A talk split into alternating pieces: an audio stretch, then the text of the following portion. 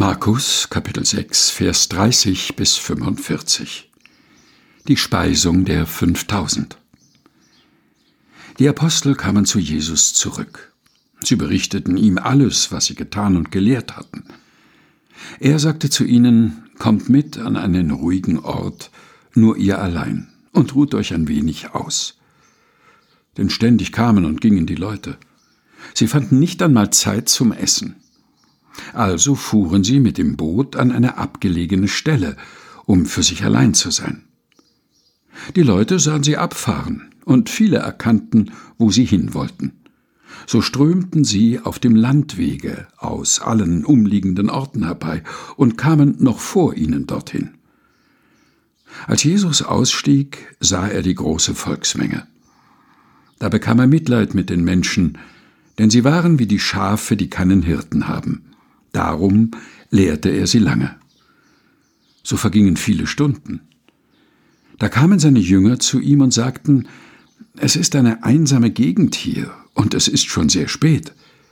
Schicke doch die Leute weg, dann können sie in die umliegenden Höfe und Dörfer gehen und sich etwas zu essen kaufen. Aber Jesus antwortete, Gebt doch ihr ihnen etwas zu essen. Da sagten sie zu ihm, Sollen wir etwa losgehen und für zweihundert Silberstücke Brot kaufen und es ihnen zu essen geben?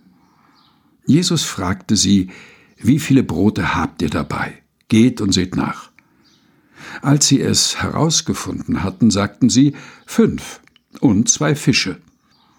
Dann ordnete Jesus an, alle sollen sich in Gruppen zum Essen im grünen Gras niederlassen. So setzten sich die Leute in Gruppen zu hundert oder zu fünfzig. Dann nahm Jesus die fünf Brote und die zwei Fische. Er blickte zum Himmel auf und dankte Gott. Dann brach er die Brote in Stücke und gab sie seinen Jüngern, die sie verteilen sollten.